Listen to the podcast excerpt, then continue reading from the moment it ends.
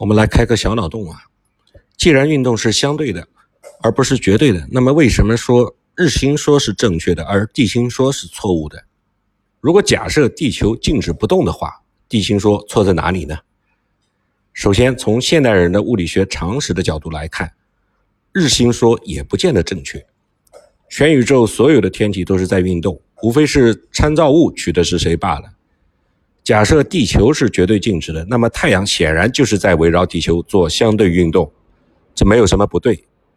我们的话题呢，也因此可能有一点标题党的味道，但是这个标题呢，能够更直观的反映我现在的这个小小的脑洞。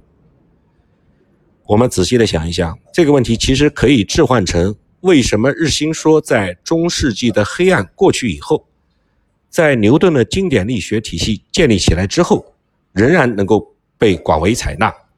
它是不是比地心说更科学、更具有实践的意义？撇开宗教裁判所当年的黑暗影响，从物理学研究的实践角度来说，地心说被抛弃的一个重要原因就是：如果假设地球是静止的，那么我们描述太阳系里边其他各个天体的运动就太过复杂了。在运动是相对的这个前提之下，日心说和地心说只是参照物的不同，本质上没有什么区别。我们整个宇宙都是在快速的膨胀运动之中。如果论对错，两者作为论点都是错误和不完善的，也都是在一定假设条件之下是正确的。但是从实践研究的角度看，地心说非常难于计算。在用动力学分析行星运动的计算过程之中，地球是一个很糟糕的参照系。在太阳系里边，太阳天然就是一个很好的惯性系和参照系。因为太阳受到的行星的引力，相对于它的质量来说非常的微弱，可以在很大程度上认为太阳是没有加速度的。当然，这仅限于太阳系里边的计算。而地球的质量和运动速度，相对于地球本体所受到的太阳的引力所产生的加速度，这个引力显然是不可忽略的。如果硬要假设地球作为静止的参照系，那地球以及其他行星与太阳之间的相互作用力就必须着重考虑。那就意味着我们在研究每个天体的运动轨迹的时候，都要费力巴拉的认真考虑它们和太阳之间的相互作用，这个就是自找麻烦。而且从太阳系的演化历史来看，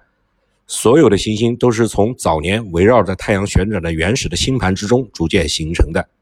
所以日心说在这里有天然的优势。而计算的繁琐性还体现在其他的太多的方面，比如说为了解决。其他行星不是简单的绕地球做圆圆周运动这个问题，我们将不得不采取本轮、均轮等各种因素来修正它的运动轨迹。也就是说，行星在绕地运动的同时，也在围绕太阳运动。要把这两个运动叠加的结果作为行星的运动轨迹，这个过程需要很多的修正，而且修正用的均轮会随着加入计算的天体的个数增加而越加越多，有的时候可能需要七八十个。所以这样的计算显然是非常的繁琐。